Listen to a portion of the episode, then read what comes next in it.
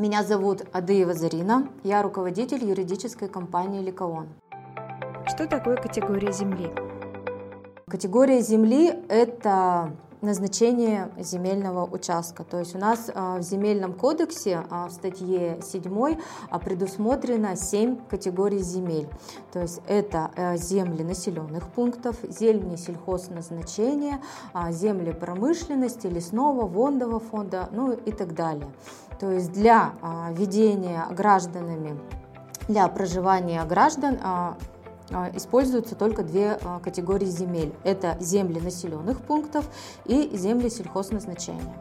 Проще говоря, только на землях населенных пунктов и участках сельхозназначения можно строить дома, заниматься садоводством и разводить животных. Все остальные категории обычному человеку приобрести для таких целей не получится, если только вы не ИП и не представитель организации. А для чего важно знать категорию земель? Это необходимо для того, чтобы понимать, что ты на этом земельном участке можешь делать. Можешь ли ты там строить, можешь ли ты там разводить, например, там животных, а, садить а, деревья, высаживать иные растения. То есть ты именно должен знать, а, с какой целью ты можешь использовать этот земельный участок. Потому что, например, если ты хочешь на земле построить теннисный корт, а у тебя земли только под садоводство, соответственно, ты этого сделать не можешь. Либо ты это можешь сделать, но потом найдутся какие-нибудь соседи, например, которые пойдут, пожалуются, и, соответственно, к тебе а, придут а, государственные органы с предписанием и заставят убрать этот теннисный корт и поставить на его место травку, например, посадить. Какие есть виды разрешенного использования земель? По каждой категории земель а, есть еще подвиды, то есть это а, виды разрешенного использования земель. То есть каждая категория земель у нее есть свои а, виды использования. То есть что это означает? Это означает что на данных а, землях а, можно делать. То есть а, виды разрешенного использования земель у нас установлены приказом Министерства экономического развития, в котором содержится классификатор этих видов. То есть, в частности, например, на землях, земли сельхозназначения, как правило, видами разрешенного использования является это садовые некоммерческие товарищества, а, дачные некоммерческие товарищества и личные подсобные хозяйства. На землях, населенных пунктах, а, как правило, располагаются земли ИЖС, то есть земли под индивидуальное жилищное строительство, и также могут быть СНТ, ДНТ. Расскажите про ИЖС или индивидуальное жилищное строительство. Все мы прекрасно понимаем, что а, недвижимость на землях, например, ИЖС, она а, стоит значительно дороже, чем на а, других землях. Это связано с тем, что человек на этом земельном участке имеет а, право а, строить а, самостоятельно жилой дом. Он независим от соседей, которые его окружают, и является полноправным хозяином своего участка. На таких землях можно построить капитальный дом, но не выше трех этажей, и прописаться в нем. Кроме того, ИЖС не предназначена для возведения многоквартирников, только частные дома или таунхаусы, и для их строительства нужно получать разрешение. Купить такой участок можно в ипотеку, банки охотно соглашаются на кредиты. Кроме того, для ИЖС доступна вся инфраструктура и коммунальное обслуживание. Если, например, мы покупаем ИЖС, то мы можем спокойно с местной администрацией требовать, чтобы она осуществляла уборку снега на придомовой территории, следила за коммуникациями.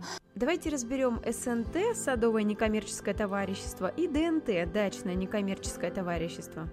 Если же мы приобретаем земельный участок в СНТ, то мы либо ДНТ, то есть мы должны а, понимать, что оба этих сообщества, что СНТ, что ДНТ, это сообщество людей. А, здесь а, все строится на членстве в этих товариществах. Соответственно, являясь собственником земельного участка, люди обязаны платить членские взносы, иные взносы, подчиняться правилам этого сообщества в связи с чем а, могут испытывать какие-то ограничения, затруднения.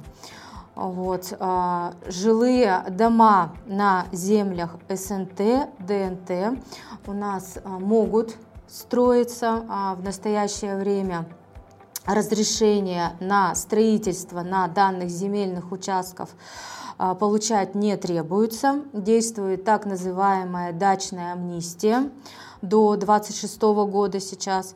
А, Ее суть заключается в том, что а, человек может в любой момент обратиться а, в компетентные органы, подать декларацию, а, сделать технический план помещения, и его дом а, будет зарегистрирован. Правда, ипотеку на садовые и дачные участки взять сложнее. Банки неохотно берут такие объекты под залог.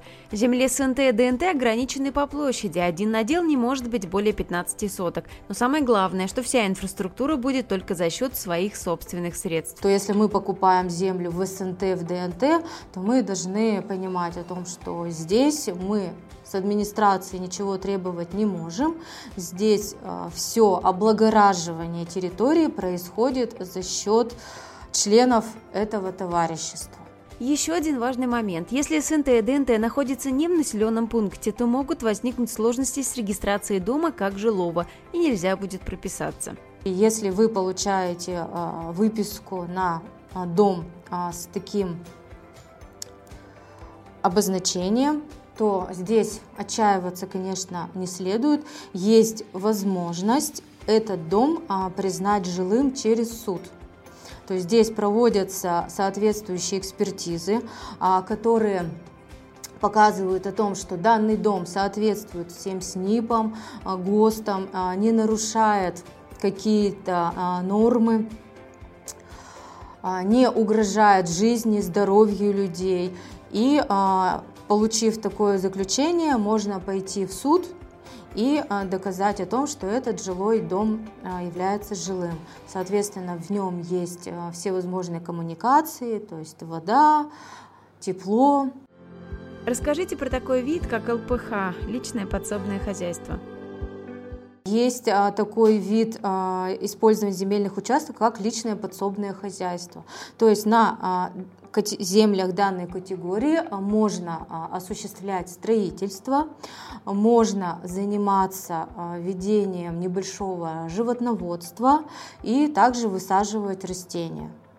То есть можно этим заниматься в предпринимательских целях. При этом вся продукция, выращенная на такой земле, в случае ее продажи не будет облагаться налогом. Главное, чтобы в производство не привлекались наемные рабочие.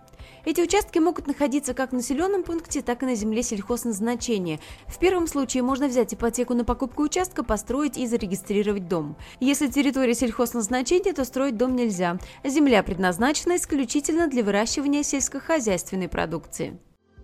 Как узнать категорию земель и вид разрешенного использования? И категория земель, и вид разрешенного использования, все это указывается в выписке из ЕГРН. То есть вы заказываете а, выписку и смотрите. Кроме того, в выписке из ЕГРН можно не только посмотреть категорию земли и виды разрешенного использования, но и получить полную картину по самому участку.